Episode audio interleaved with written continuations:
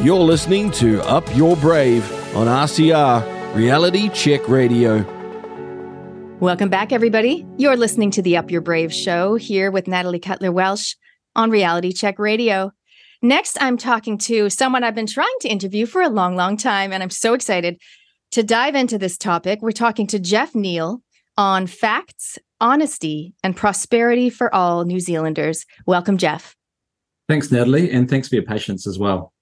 Well, you are a busy man. For those of you that don't know uh, Geoff and what he's been up to, uh, he, Geoff has five passions facts, fiction, helping small businesses, helping New Zealand, and creating the facts, which he's going to talk about in a moment. His number skills have helped over 2,000 businesses over 20 years. And he's also a winner of multiple business growth, export, and entrepreneurship awards. So, two years ago, he co founded www.thefacts.nz and more recently, www.kpi.nz, which is Kiwi Performance Indicators. Geoff, this is also interesting. I know you love the facts and you love numbers so much. Can you tell us a little bit about how you got into this area and then what exactly is the facts? Yeah, uh, thanks, Natalie. Well, since I was a kid, I love maths and numbers. So that's probably no surprise to anyone. But it was once I got into my own businesses that uh, and helping other businesses, I started to learn that business is hard, but actually a lot of the answers are in your numbers if you just know how to dive into them. So for 20 odd years now, that's how I've rapidly grown every business I've been a part of, just mining the data for insights. And then off the back of that, I started to realize, hey, in addition to doing this for business, I could do this for the country as well. And what does that look like? What do you mean mining for data? That sounds like well, for, I guess for, in a business sense, it's uh, looking at a lot of the profitability data. So not just looking at your P and L, but which areas of your business are making profits and losses. So working out your GP by product, by customer, by staff member, by territory, even down to the color of products uh, or price points to work out the pricing psychology. So that's the business side of things. And through COVID, it was incredibly busy. I think I helped. I've helped about over 2,000 businesses over 20 years, but just through COVID, it was 200 businesses alone, including a number of charities, a lot for free. Uh, COVID was just a period where, you know, businesses got shut down, their cash flow tap got turned off. The wage subsidy only covered 80% of staff wages. Uh, there was a misconception that businesses were getting rich off this. That just was very rare, unless there was, you know, the odd case of corruption. It just wasn't happening. Businesses were struggling. So that was a really tough time. Um, through that, I also launched the facts.nz and uh, is now an okay time to explain, I guess, why we we did that? Yeah, I, yeah. So you've helped all these businesses, which I want to ask you a bit more about, but we can do that later. What is the facts, and how basically how is it relevant, um, and how can my audience really, you know, gain from the knowledge that it offers? Yeah, I guess we've got our three values are honesty, unity, and prosperity. We believe that if we're honest about, you know, if we're truthful about how things are going, whether it's education or health or crime, we can all get on the same page. We can, we can so we have unity on the issues. This is the issues. This is how good or bad they're going. These are the problems, and then we can fix them to create greater prosperity for all of us. So the, the catalyst for creating the facts, uh, you know, there's two catalyst moments actually. One was under National, and one was under a Labor government. So the one under National was way back at the start of 2017 and John Key and Bill English stood up and said GDP per capita is up 2.4% for the year. Sorry, let me take that back. GDP's up 2.4% for the year. And I went, hang on, I've just read an article that said population's up 2.2%. So if GDP's up 2.4%, population's up 2.2%, that's there's no growth there, not per capita. That's just bringing more people in. That's a false economy. And I went and made a number of inquiries with national and media, and no one wanted to talk about GDP per capita, which is a superior measure of productivity and also the impact of the economy on individual households, of course. Um, and so that's when I've sort of planted the first seed of doubt in the numbers we were being presented. Fast forward to COVID, and uh, we were promised the most transparent government we'd ever had. Yet through COVID, we the media and the political commentary was dominated by just two metrics, which was COVID cases and deaths with COVID, uh, not even from COVID.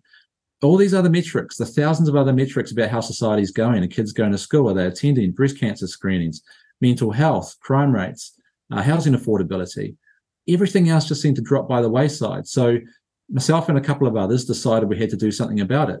politicians weren't being transparent with the data. Government agencies were sort of trying, but it was a, a minefield trying to find it. Um, the media wasn't covering this stuff, so we thought well, we have to. So we came up with the name The Facts. Uh, we launched the first fact on murder convictions. Heather du Plessis-Allen interviewed us that afternoon. We were away. We had hundreds of subscribers, and that's how I guess it all started. Those two catalyst moments, which was uh, GDP figures back under national, and then uh, I guess the whole yeah the whole covid thing and the bias that was that was towards just a limited number of metrics on how society's going.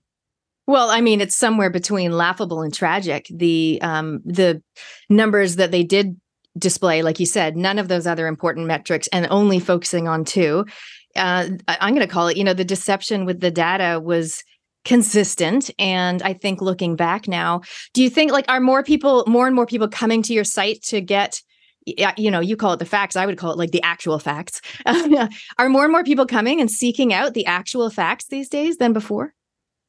Yeah look I, have noticed a change and a change for good uh, i believe and in the media too. I think the media is doing a much better job now of providing a much more balanced narrative. Uh, you know there is still two key pieces of information, and I've got this on the facts site.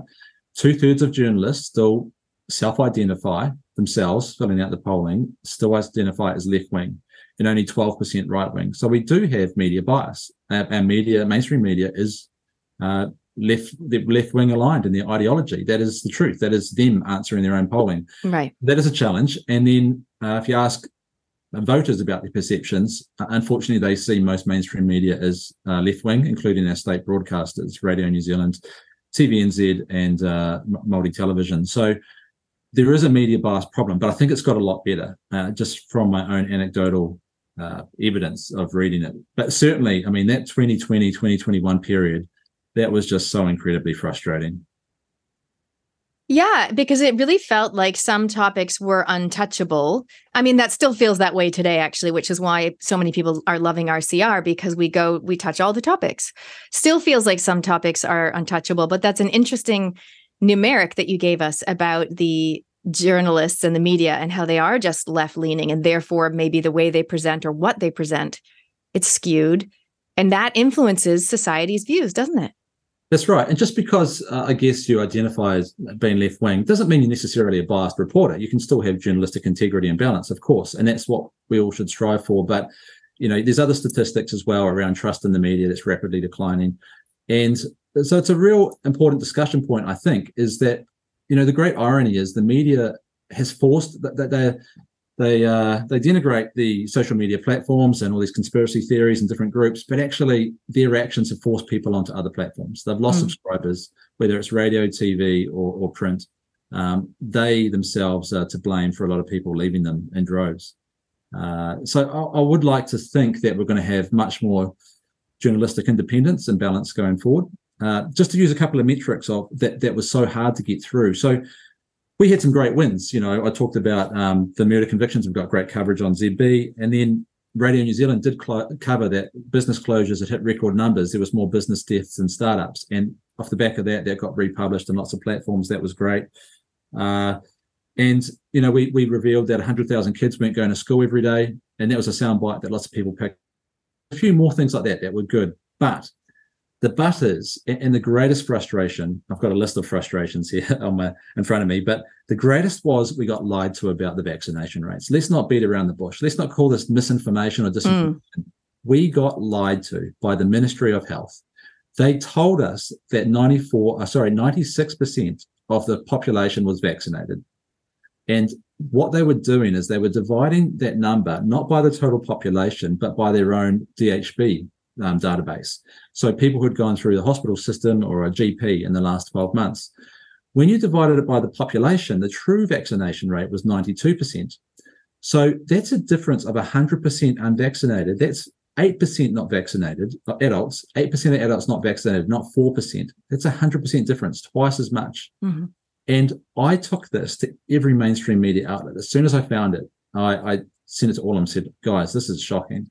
It took three months before they any of them published anything. And when they did, they all did, and they went hard. And even Stats NZ wrote this this report that slammed the Ministry of Health for cooking the books. Um, but it took three months. And it wasn't until there was some researchers saying Māori have been undercounted in the vaccination statistics. Three months later, they finally went public with it. I hit up every media outlet and I said, Why did you not publish this three months ago when I alerted you to this? Only one replied, and they said, A, we're busy. B, we've got our own agenda. And C, I didn't like how you used the term lied. Well, and, at least they say they've got their own agenda. yeah. And so that was like a big insight, right? And then you know, also through that time, and another thing uh, that was very frustrating was we found out obesity had increased 10% in just one year. So that was uh, uh 2019 20 to 2020 21. So over a one year period, through a lot of those lockdowns, obesity went up 10% in just one year. So we went from 30% of the country being obese to 33%. So three divided by 30 is a 10% increase in the number of obese um, Kiwis. No one could recover it and and you know was apparently so concerned about our health you know with all the covid response yet here's a shocking metric obesity um, is you know it's a comorbidity it leads to earlier deaths um, and lots of other diseases and yet no one in the media would cover it uh, and they still haven't and then unfortunately why do you think why do you think that is they haven't covered that particular statistic um, well, look, it could go back to what they said. Is just um, look, they're so busy, they get snowed under with so many things they've got to cover. Um, they, they haven't got the resources they used to. They've all got their own personal agendas they want to cover, and they just don't really care about obesity because they're not interested. You know, it's it's hard not to be skeptical and think that that painted the Labor government in a bad light. That there is negative side effects for the way it handled the lockdowns, and that's why they didn't do it. And partly, you know, let's just be frank. I mean, this, this your show is about being brave, right? So that's let's, right. Let's call it what it is. Is that um, the Public Interest Journalism Fund was also in play, 55 million plus, plus all, you know, plus plus all the additional money and it went up and there's all the usual funding for TVNZ, Radio New Zealand, and Māori TV. Like there, and also on top of that, all the COVID advertising, of course, that was getting paid to all of these media companies to put up the the white and yellow striped ads. So it's hard not to think that that played a role in them suppressing some of the um, stories which didn't paint the COVID response in such a good light. I concur. Absolutely. now for any media watching this. listening to this. Well, no, it's interesting what you said earlier. And I do agree. I mean, it seems like some of them have changed their tune slightly, ever so slightly. Um, and I do feel like that momentum will continue, meaning as it becomes more acceptable to acknowledge some things or maybe question some things, um, the we call it legacy media, but like the mainstream media some of them are changing their tune not all of them but i think that's it's a slow it's a slow process. And, look curia did some great research on this uh, back in april. A thousand people answered this question of how do you see each of these different media outlets uh, strong left somewhat left uh, neutral somewhat right or far right? And the herald came out on top. They were almost perfectly balanced between people that thought they were left central centrist and right. So praise has to go to the herald for topping that research as the most politically balanced. And they have they are one of the outlets that you know it is easy to notice that they've made big improvements. They have comments on. You know, they still cancel mm-hmm. a few comments, which gets frustrated, frustrating, but they they are more balanced than most. They have comments so people can have their say. You can vote comments up and down. So there is a democratic kind of process that goes on there. Um, Radio New Zealand was plus six percent left, but you know then it gets a bit. How, how did stuff go? Stuff was the worst. Uh, yeah. Uh, sorry, actually, Stuff was the most far left, was plus 19% left. So they are seen as the most left wing. But I guess the but is, and you know, One News is just behind them on plus 15% left. And you can just hear that from the gripes of people who are switching off One News. I've been trying to get viewership numbers of One News. I'm sure it's dropped rapidly because a lot of people are frustrated with their lack of balance on, on some stories. Um, and then, I mean, you've got a couple of platforms. Uh, the platform is 28% right, and News Talk ZB is seen as 36% right. So it's not just all left. There's a couple there that are seen as, as going too far right, right, not balanced. But on the whole, when you've got the Herald is balanced, but you've got Radio New Zealand, News Hub, the spin off, One News stuff, all pretty strongly left and only two right, there is a bit of an imbalance there. Well, I was going to ask you about your list of frustrations that you alluded to. I feel like you're on a bit of a roll now. So let's go with it. Is there anything else that's frustrating you? Yeah, I'll just get stuck into it. If it's all right. I'll just go through the list. So, you know, we we had in the local body elections, we were voting for our, you know, our mayors and our councillors and our local boards and licensing trustees.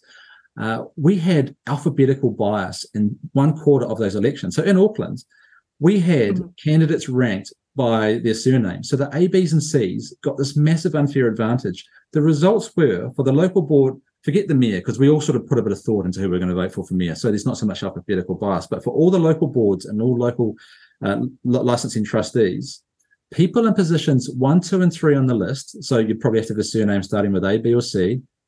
Um, Anderson, Booker. Uh, I'm know. all set then. I should put my put my hat yeah, in the ring. Yeah, yeah, you're right. Yeah, Cutler Welsh, you're you're going to be getting in with the votes.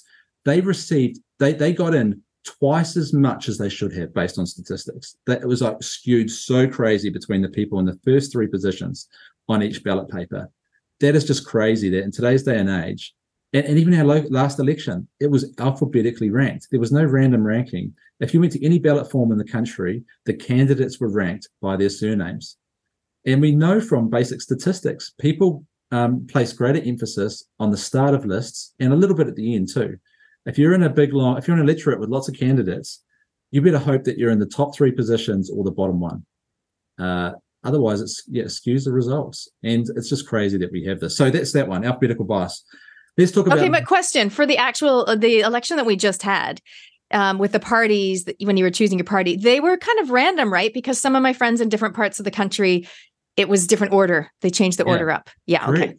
Correct. So what you would hope for is so what when you say it's random. So on the right hand side is the candidate names. So Anderson at the top, right? Yeah. For example, and then on the left is their corresponding party. So let's say that this candidate Anderson was a, a Labour Party um, uh, candidate. That means that Labour would have been at the top on the left hand side as well. Right. So you got, you got that candidate at the top of the right hand side and their party the top of the left hand side.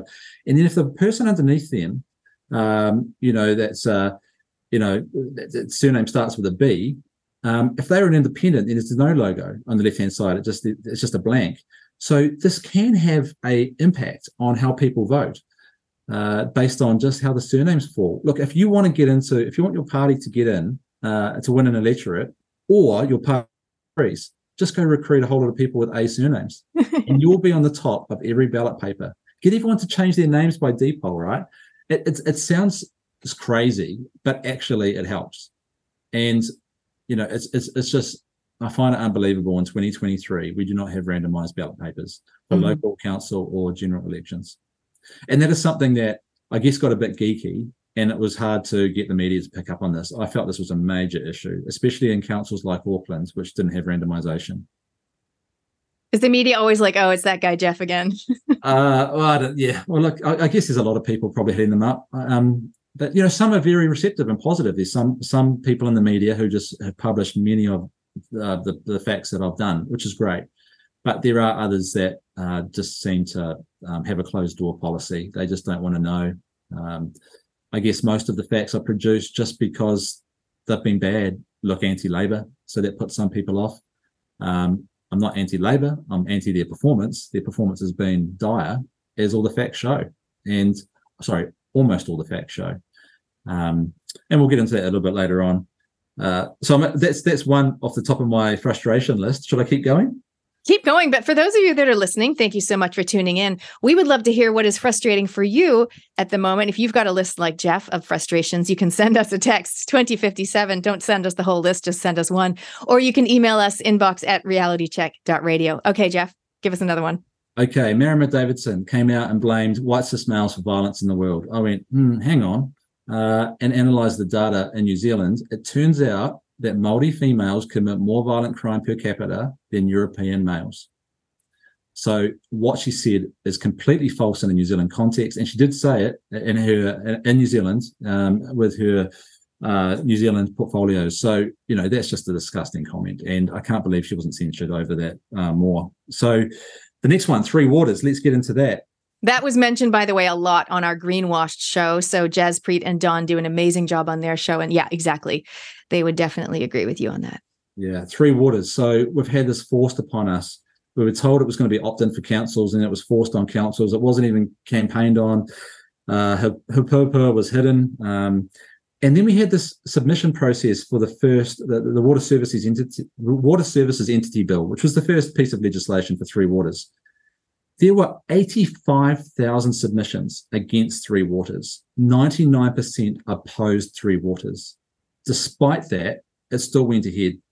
I've gone and dug up more data that showed over the last 12 years, our water quality, drinking water quality out of our taps, has not decreased at all in 12 years the Department of Internal Affairs put out this propaganda, these ads with the green slime. I'm sure all the listeners remember these. It was a lie. Again, let's be honest, it was a lie. Our water drinking quality had not declined in 12 years. Had our pipes infrastructure, was it deteriorating? Absolutely. But that's not the story that was told. So three waters again, uh, I mean, talk about you know losing trust in, in politicians and government agencies when they try and manipulate information like this um, another frustration uh, is a great frustration I've got is health. So if you look on the KPI.nz website uh, at the moment, you'll see that I've got health ranked as the number. Well, I haven't got it ranked, but Kiwis rank health as the number three issue in New Zealand.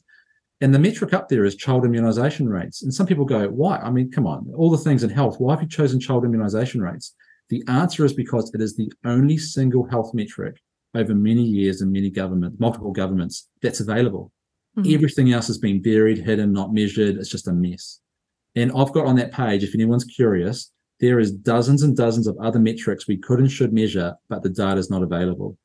Uh, 2008, uh, so 2007, Helen Clark's government started to promote some great ideas for health metrics. Great stuff. National one in 2008, kept most of them, tossed a couple out, put a couple of its own in, started measuring them.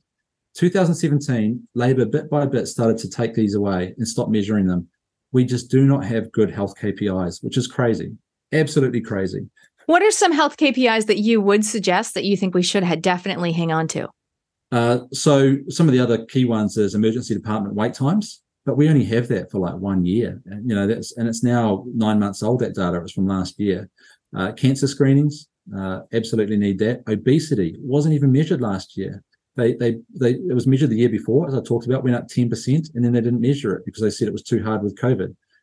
And, um, yeah, there's, there's, there's a whole lot. I mean, health is, there's some major ones. There are some others as well, uh, that, um, should all be considered too. But, uh, health's just such a mess. I mean, whoever's going to be the Minister of Health, I presume Dr. Shane Reti, uh, he's got a hell of a job trying to get this back on track, and he has to entrench these metrics so that the next government that comes in that might not be national led doesn't just throw all this great work away. The country needs these metrics. We need to know how we're going.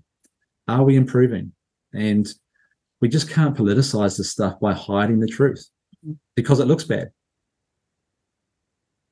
Um, I'll keep going. Yeah. And, uh, social division is is is an issue that is I've put onto the KPI dashboard. I've stuck it in 10th spot. It's not actually tested by any of the research companies um, whether or not this is a major issue. But we know anecdotally that there is a lot of social division in the country at the moment. The last measurement done by Essential uh, Research in September, which is the last piece of data we have, showed that 77% of the country thinks we're more socially divided now than a few years ago. 77% say we're more divided. Only 3% say we're less divided. Only 3% say we're more united. But that, when is that? When was that done? September. Okay. So that hasn't been repeated by anyone. Uh, you can go back to November last year, and there was some research done by, um, oh, I forget who it was now, but some other research um, done that was very similar results. Uh, so, look, we are very socially divided. That's a great frustration that we don't measure this, and it's it's just no good for society, right? That we've got Māori versus non-Māori. Let's be honest. We've got old versus young. We've got rural farmers versus city. Uh, we've got landlords versus tenants, employers versus employees. This and this is probably a, an important point that this politics, this envy politics, this divisive politics, it is not serving our country well at all. We have been turned against each other. We're actually, actually, if you look at the data, we're actually very aligned on many things as Kiwis. We actually get along, yet we've let, let's be honest, we've let politicians divide us. Absolutely. And, and was that I mean I know that's definitely something that uh, labor vibes is uh, was it like that with national beforehand as well? I mean is this a strategy they both employ? I, I have not seen data that goes back that far. This is right. this is one of these great frustrations. I believe the polling, you know, and the polling companies can do whatever they like, and I, I love their work and they're fantastic and very supportive. But I do get frustrated that they don't include social unity slash division in their ongoing measurement, uh, their, their measurements, so that we can work out over time: are we getting more united or more divided? Uh, I think almost all of us would want apart from anyone whose aspirations of political power, almost all of us would want us to be more united as mm-hmm. And it's it's just not happening. We're going the other way. But we all know that a divided population, a sick, a stressed, and a scared population is a controllable one. Uh, correct, correct.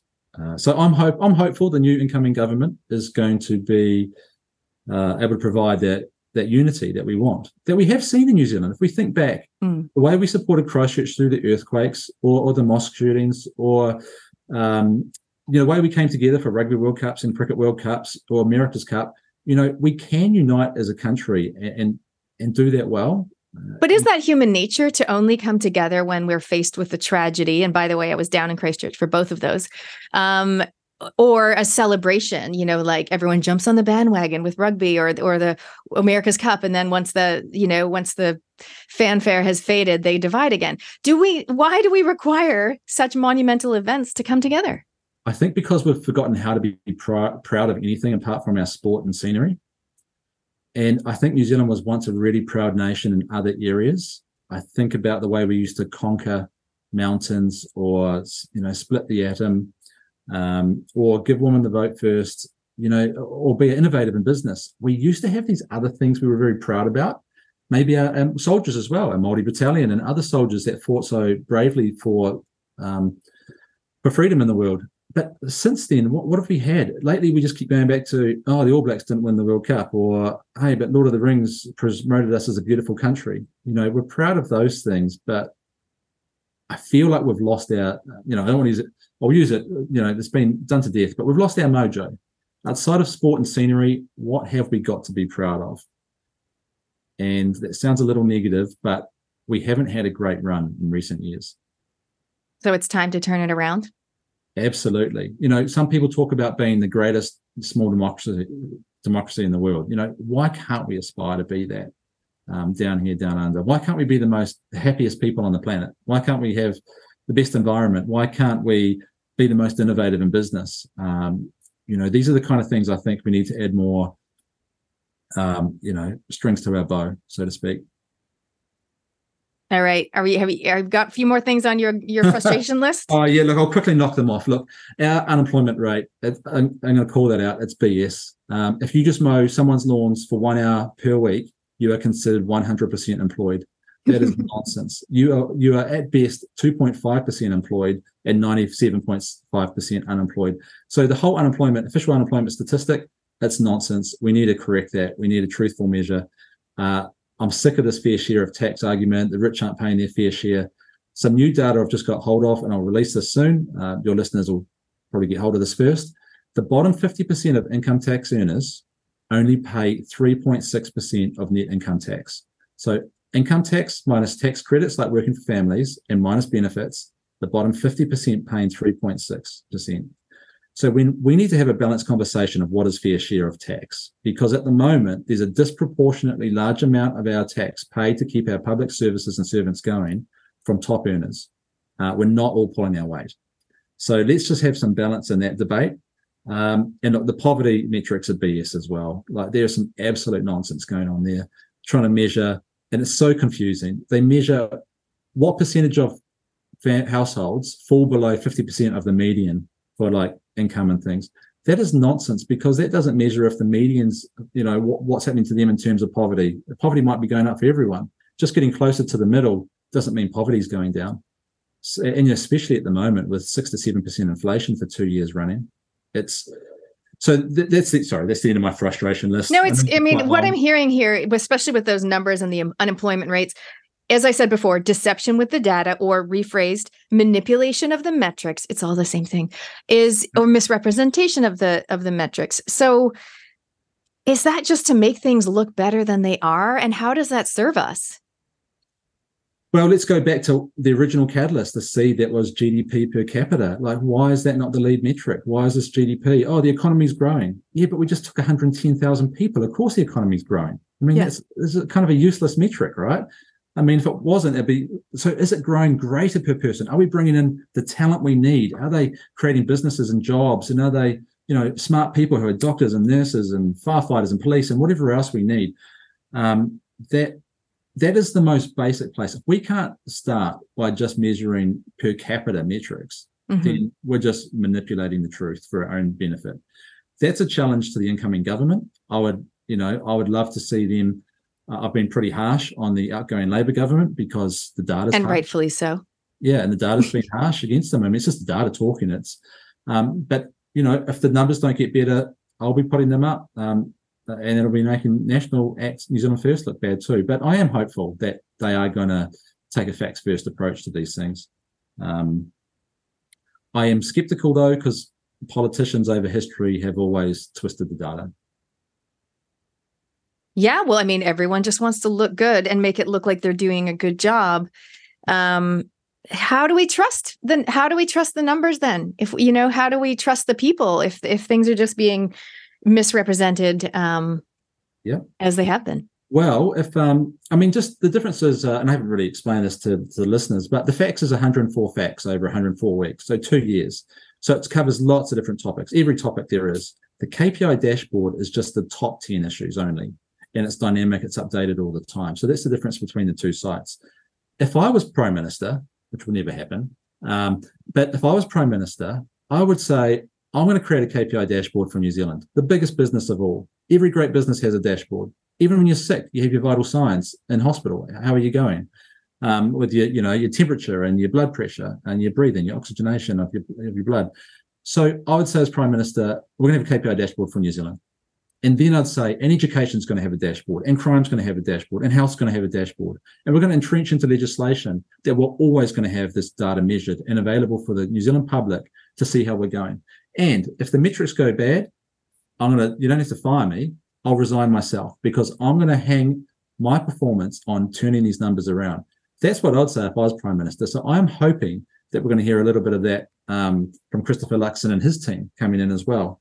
So I'm hoping that they will create these tools so that independent citizens like me don't have to, because uh, it is hard. It's I've put in a ton of hours and a huge amount of uh, money, sacrifice, sacrificed income to pull the stuff off. Yeah, I was going to say. So, is this your job job, or do you have a job and this is your the, your side, you know, love passion project? Yeah, it's um, it's is it a love or passion project? Sometimes it's a frustration project. I don't know that across as negative, but it, it is for all the reasons I outlined before. I mean, this should be led by the government. The government should be putting this stuff out. I am a small business advisor. That's my passion is helping the small guy. Uh, 99% of businesses are under 10 million turnover. 98% under 5 million, two thirds under 250K. You do love your numbers. Yeah. Yeah. But that's my sweet spot, right? We're a nation of small businesses and they often don't have the budget to get good advice. So I'm, I'm trying to help lift them, help lift the bottom 98, 99% so that they can create jobs and prosperity for all of us. Um, that pays the bills. Uh, hasn't paid too many bills in the last few months because I've launched the KPI dashboard with a co-founder, by the way, with that. It's not just me. Um, and yeah, I've put 1500 hours into the facts and KPI dashboard over three years now. That's the equivalent for me of 300,000 sacrificed income. I've got a big mortgage. I'm only been a homeowner for two years. Uh, I'm not rich. I just have something in my bones that says this has to be done. And if no one else is going to do it, I'll do it. Stuff you. If, if government, you're not going to do it, media, not going to do it, I'll create this because we need this. We, we need we need great dashboards great data, great insights, so that we can make great actions for the country and, and turn things around. We do, we do. And um, is it something that, like you said, you know, I hope Christopher Luxon can, you know, take some of this on board. Is it something that they would you hopefully t- take it and run with it, or do we really want it to kept independent, actually, of the government? That is a great question, and one I have thought about many times. I've been asked many times. Uh, I would like them to just say we're going to do this uh, and we're just going to take it over. I mean, uh, with the right arrangement, I'll just hand everything over to I them. know, but how can we trust them? Yeah, I, I know. And then, but if I'm going to keep it independent, I have to solve the funding model because that's challenging. Um, and of course, I wasn't getting any funding from the Labor government. Other platforms were the Disinformation Project, Fact Aotearoa. Uh, but that, in a way, is an asset for you, or it's a benefit be- for us, the audience or the listener, because the viewer, because you're you're not funded by the government. So we kind of take, you know, now those that have eyes to see, we we trust the data a bit more than those that are funded by the government. So they're a little bit compromised, in my view. Yeah, and look on the Facts website, um, it's up to me to choose what fact goes on every week. I've got a mm-hmm. process, and it's all laid out on the website and how we do it. Uh, but the KPI dashboard is slightly different, and that that's not me making decisions there. That is based on three leading pollsters, Curia, Essential, and Ipsos. And they they poll Kiwis. What issues are the most important? And cost of living is easily number one. Economy and health trade second and third place. Um, then next down, the next three is crime, housing, and poverty. Then it's environment, taxes, and education. Uh, I've added social unity and country direction onto that because they are really useful measures as well. So there's a top nine, and it's incredibly consistent between all of those three polling companies. So we can trust that, I believe. Three independent research companies that publish this information, incredibly consistent. That's what Kiwis care about the most. And then within that, it's not actually that difficult to come up with a KPI. So cost of living is number one. Well, the most common measurement of this is the CPI, the Consumer Price Index. How has that gone? There's a target for the Reserve Bank. Keep it to one to three percent, ideally two percent. That's the current target. It has been between six to seven percent for the last two years running. That is hurting all of us, individually, businesses. What's hurting all of us, apart from if you're a government with a whole lot of debt, um, because inflation decreases the value of that debt uh, in a way. Let's go up as well. Um, so the cynic in me comes out again and, and, thinks, is this a ploy sometimes to, to, to crank up inflation so that debt you owe as a as a government actually becomes less. Um, and then it just flows on, right? So all the other issues that I've got, there is a natural, uh, a pretty natural KPI for each of them. Um, and it is independent and uh, it is all driven by government organizations. All I'm doing is holding up a mirror to the to the government, just saying, hey, people say these issues are important. Here's your mm-hmm. data. This is what it says. And then I just paint a, a blue versus red line for Labour led versus national led governments. And it's kind of hard to argue with that.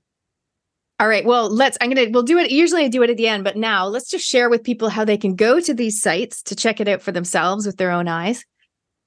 Great. So the KPI dashboard is pretty, pretty simple. It's just kpi.nz.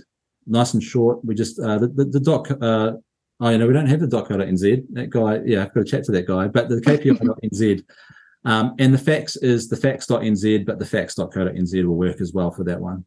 Okay, the facts.nz. Okay, easy. People can go and check those out. They can see what you're showing. We haven't talked about mental health. What kind of stats do we have or not have around mental health? And what are your thoughts on that?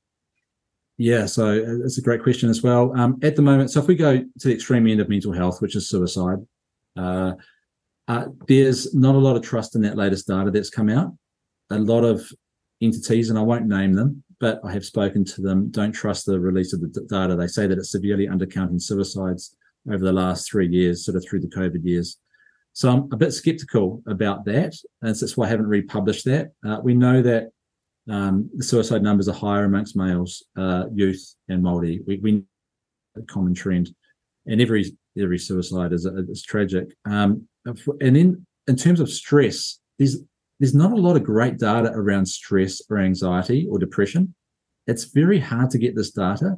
Uh, I have, through Official Information Act requests, received suicides by profession, never been published. So in the UK, they publish, their, their public health authority will publish suicides by profession, and then they can target and go, oh, look at this. Um, farmers, dentists, uh, medical workers, vets, uh, vets, yeah, vets, um, uh, drivers that they'll say these these are areas of risk, and that is so helpful for the whole ecosystem to go. Jeepers, we never knew this area was high risk before. We have to do something about it. It's like the the farmers getting together, you know, mates of mates for mates, and you know all the other kind of things like that that happen, yeah. which is great stuff. Uh, Mike King's Gumboot Friday, etc. Lots of great things happening, but we need better data. So I had to go to Official Information Act request, and I haven't released it yet, and I need to, but I have to be very sensitive around this the suicides by profession. So that is something I'm hoping to break some uh, new insights into. Just have to be I just have to be very careful about how I do that because it is going to show some professions are at very high risk that we've never heard about before. Well, on the flip side, what about happiness? Do we measure happiness at all, or do we only measure things like unemployment and such? Yeah, that's on our wish list. We'd love to have a happiness measure. I mean, there's some global studies that measure happiness, and I, uh, you know, from memory, Vanuatu often used to come out on top as the happiest nation on earth. Um, so I, there's different studies. I think New Zealand kind of usually comes through okay in those, but we are dropping in most of those studies around the most livable places and the happiest places. Uh, I hope to do more in this area going forward because that is a is a great question and a great metric. Well, it's not something that I guess we would measure as such, but I think that there's a rise in people leaning into self reflection, personal development, personal discovery, um, which I think does help people, um, you know, life purpose, life path, which I think does help with people's um, vibration, their frequency, therefore their happiness as well. Not yeah. something we measure, but I, I feel that that's on the rise. We, actually, I do have a metric on happiness. Uh, we, we, there's a there's a really good metric done by three different polling companies on the country direction. How are we going as a country as a whole? So it doesn't talk specifically about any one area, just how are you feeling, the mood of the nation. And if you can get, it's the last metric on KPI.nz, and you can see that it's plummeted to record lows. Oh. So this has been measured for like, I think about 14, 15 years. And this is the lowest it's ever been in the last few months, negative 30%.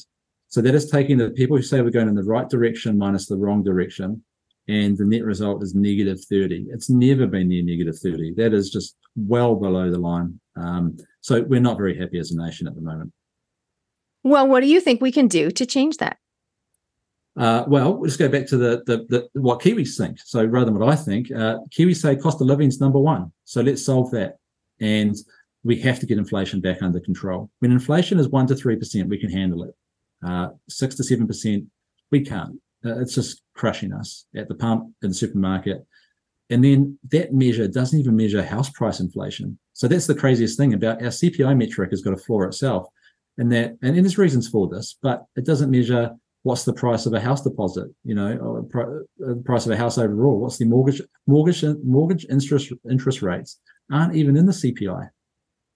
Uh, so actually, for people with mortgages, inflation is way higher than mm-hmm. 6% or 5.6% at the moment. So we need to get inflation under control. Look, the, the, the KPI dashboard actually lays out what do we need to do? We need to get inflation under control. And then next, when it comes to the economy, we need our GDP, we need our economy growing, we need our current account growing. So increase our exports, decrease it relative to our imports. Um, we need to get our debt down. The government needs to return a surplus uh, so that we're not always racking up more and more debt. Debt has gone through the roof under Labor. Um, health, we need to measure a lot more metrics to see how we're going. Child immunisation, as you can see from that graph, it's like a blue line up. Uh, national grew child immunisation from 75 to 90, almost 90%, and it's just tanked back down under Labor back towards 75%. That's just one metric of health, but we need to get lots of metrics heading in the right direction. Obviously, crime has to get under control. Housing affordability. Actually, I just want to talk to two more that I think I could keep going through the list, but there's two that jump out at me. We have to fix housing. Like we have a housing affordability ratio of times seven right now, seven times the median household income to mm. buy a house. Now, affordable housing used to be considered times three. We're at times seven. We're on the track to get to times eight, times nine, times 10. Auckland's already over time or hitting times 10. So we need to make housing affordable as part of our Kiwi values, home ownership dream. And also everyone needs affordable housing, whether you're renting or you've got a mortgage. And we have to solve housing. This is just uh, disaster. It's creating the have houses and the have nots. Housing affordability and housing, healthy housing, like houses that are actually not damp and full of mold and mildew. Yeah, and look, I mean, part of the challenge is, and we've got this division happening between landlords and tenants. Landlords over the last three years have been made out to be the devil. Uh, a lot of them aren't making great money off their rentals, uh, not yeah. with all the healthy homes conversions and everything else they're having to do and deal with difficult tenants they can't evict. So we need some balance to this conversation. Good tenants should get good houses. Uh, bad tenants, mm, we need a solution for that, uh, which is challenging, and that's why emergency housing's gone through the roof, right? So we, we got we got to fix housing. Um, the other one is I want to focus on is education. Education's our future.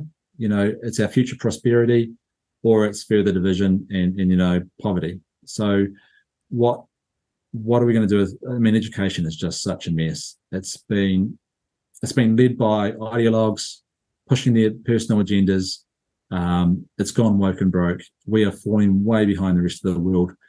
We don't so much need a, a reset as a reversal. We just kind of need to go back to best practice. Uh, just need to cut out all that extra stuff that isn't really actually the core things that ne- are needed to prepare children for the world. Mm. Um, they need critical thinking. They need to be able to write, read, do maths, understand science. So, yeah, housing and education, two key things. I hear you on all that. Absolutely. Um, all right, Geoff, I'm going to go to the part where I ask you my famous four questions. What is one thing you've done in the past year where you've truly upped your brave? Uh, it's launching that KPI dashboard that holds the government to account. Uh, so that that went live a couple of weeks before the election, and on top of the facts, that was a huge sacrifice. So, how many hours were you doing in the lead up to the election? Uh, I was easily cranking. I was there was one month I saw the figures just the other day. I did 280 hours in that month, and uh, I've got a one and a half year old baby. So to do 280 hours in the month is quite a lot. Um, there's some pretty big weeks. You know, that's sort of uh, 60, 65 hour weeks. Um, so that's quite a lot. And um, so that was quite challenging. But, you know, I was getting up three nights before the election. I had to get up at 1, 2, and 3 a.m. just to pull off all the things I needed to do for the KPI dashboard, get it out to media, to schools, uh, respond to people, get the facts updated. Is it being well received? Yeah, people, I mean, I used to be a market researcher. So I tested this before I even went to market with it. I, I, I tested it with people and I've only ever seen one other business idea in my life of all that market research that tested as strong as the KPI dashboard. When I said to people, I'm going to create this KPI dashboard, I've got this idea for a KPI dashboard. stands for a KPI stands for Kiwi Performance Indicators. People just went crazy and said, "Oh my goodness, what? It's a no-brainer. Why do we not have that? It should already exist. It's so stupidly simple." Mm. And, and you know, I don't want to discredit the facts. The work we've done there is fantastic, but the KPI dashboard is so simple and it's a prioritized list of issues and KPIs and it's dynamic. So it's kind of gone to another level again. So that's that's that's what I've done to up my brave. And I guess I've spoken more forthrightly as well. I, I was mm-hmm. always um, previously I was a bit sensitive about uh, bit, I guess a bit nervous about going too public and offending anyone. And I remember one interview I had and I was being grilled on media bias and I was defending them, defending them, and I wasn't really saying anything. I'm just sort of more comfortable speaking my mind now to say some media are great, some are incredibly biased, um, and I'd like to see that improve. Well, good on you. It's not easy, but it's um, it takes people like you to speak the truth and speak their truth, and it allows other people to do the same. What about the bucket list? Is there anything that you would love to do, be, or experience in your lifetime that we can possibly help you with? Yeah, this isn't the answer I um, probably told you in advance, but look, I'm, my big dream is fiction writing. So I'm a published author as well. So I'm a bit of a left brain, right brain weirdo. So I've got this fiction franchise that I've written. I've written 2 million words. It's been on hold through COVID and the facts and KPI, but I need to return to that. Uh, it is, I hope, will have a profound, uh, hopefully, it's going to be really entertaining. You know, I'm aiming for a Star Wars, Avengers, Harry Potter, Lord of the Rings kind of scale. so my plan is to have a profound effect in the world, the real world, through fiction. Because sometimes trying to change the real world through reality is hard. Sometimes I wonder if yeah um, art imitating real life is an easier way to have a profound effect on people. And you know, Forrest Gump uh, made us nicer people, I believe. Um, Star Wars taught us about good and evil. So that's my big dream. Uh, the stepping stones to that, of course, are that I need to find a funding solution for my facts work and then my business content. I need to scale that. And so I'm a content guy. My, my legacy for the world will be content. It'll be words and numbers. It'll be, uh, it'll be nonfiction and in fiction, hopefully. All right. So if anyone out there can help with this big dream about having a profound effect on the real world through fiction, get in touch with Geoff or possibly helping to fund the KPI if you want the the important facts, the real facts, the actual facts to get out to the world. You can contact him through those websites. Where else? LinkedIn? Uh, yeah, easy to find me on LinkedIn. If anyone wants my personal details, you can message me on LinkedIn, but my personal email address and phone numbers on LinkedIn too. So I'm not afraid to be approached by anyone. I get that all the time. Sounds good. You guys, we're going to put the links on the replay page. So you simply go to the app or maybe to realitycheck.radio, click replays, click up your brave, and look for Geoff. What is coming up for you in the coming, you know, three to six months? Hopefully a bit of a holiday over Christmas with your baby. Uh, yeah, I've had I've had a bit of a break. I needed to sleep after the election. I was I was shattered. I was really shattered and exhausted. I was sleeping for like eleven hours a day for a few days there. Um, I need to crack the funding model for the facts and KPIs, obviously, because like all of us doing these things, if you can't fund it, you can't do as much to help the country. So need to crack that, and then a, a media and social media strategy to get more reach. Uh, some of these things I'm doing should I sometimes feel like it should be headline news, and I'm, I'm struggling to kind of get that cut through, despite having a bombshell kind of insight. So I need to crack that. Um, I'll then move and transition into my business content. So I've, I've been working on on the side uh, a lot of the stuff I do with numbers for the country, how to scale that up to help more businesses, uh, numbers and words, and then it's it's really getting into the fiction um, stuff again. So it sounds a bit crazy because when people say you got the dream to be a fiction writer, they kind of some some people some trolls try and discredit you and say you can't be a fact guy and also be a fiction guy. And I just say, why not? Why can't you have both brains? Why can't you be a dreamer and be very rational at the same time? You absolutely can. Sounds like you have already done it. You've already written most of it. Uh, yeah. Look, content. Anyone who writes content knows that it takes a long time to create. It's easy to write content but that last 20 you know the last 20% takes 80% of the time to put the polish on. And pulling it all together. Yeah and look behind the scenes of what i produce for like uh, we've produced uh, again i've got a tech co-founder for the kpi dashboard. He's, he's a bit under the radar uh, but you know that's taken a lot of work behind the scenes to get to that point just just like any any other content as well. Well you've done awesome and i'm sure loads of people will go and check it out to see what it's all about um, what else? Is there anything else you want to share with us before we wrap things up? Anything else you want um, Kiwis to know, or that you any top concerns or issues, or just any final insights? Yeah, um, I've got two points here. One thing I didn't mention is, I, if anyone's interested, uh, myself and my co-founder of the KPI dashboard have come up with a concept to disrupt the media industry. So any media that are watching might get a bit nervous, but uh, listening, sorry, again, a bit nervous, but we have this big idea to create more balanced media. So, media that's fast, an aggregation play that's faster to consume, more balanced, less biased, more factual. And we have a different approach that hasn't been done before. So, if anyone's interested in learning more, contact us on that. And probably the final thought is that there's lots of us doing good work here. Uh, some would say God's work you know, Reality Check Radio, The Facts, and I could list many more. We all know who they are, these independent media platforms of sorts. Um, and I feel like we kind of just need a bit more of a united front. I feel like we've all got these independent battles or skirmishes, we're all fighting, we're doing good work, but uh, we haven't really come together. And so I actually believe that New Zealanders are very aligned. I think it's a good place to finish, is that I firmly believe 80% of us agree on 80% of things in the country. We've been divided through politics, and I'd love to see us come together. Yeah. Well, how do we do it?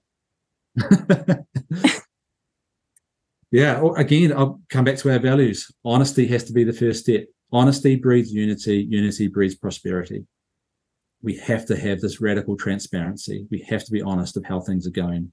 Do, you know, 80% of us want three strikes brought back. 80% of us don't want co-governance, you know, of water. You know, we just have to be honest and, and democracy must prevail and we move on. And even if you're in the minority, and I have been myself, you have to respect the wishes of the majority and say, okay, I want this, but the rest of the country wants this. Move on. The people have spoken. And, and that's, I think it's the core fundamentals of our country is as long as democracy does its role, and, you know, we should be looking at direct democracy too, by the way, um, so that we don't just get one little vote every three years. Uh, that you know we are constantly so- surveyed and polled for what do we want, like uh, a bit more like the Switzerland model. So if we strengthen our democracy, I, I believe that's how we're going to get there. Sounds good. Thank you so much, Geoff, for joining us today. Uh, thanks for the time. I uh, really appreciate the opportunity. And, and, sorry, I've been a bit hard to track down in the last um, few months while I've been sleeping well, last month or so. You've done good work, worth the wait. Thank you, everyone, for listening. We've been listening to Geoff Neal on facts, honesty, and prosperity for all New Zealanders. Thanks, everyone. You're listening to Up Your Brave on RCR Reality Check Radio.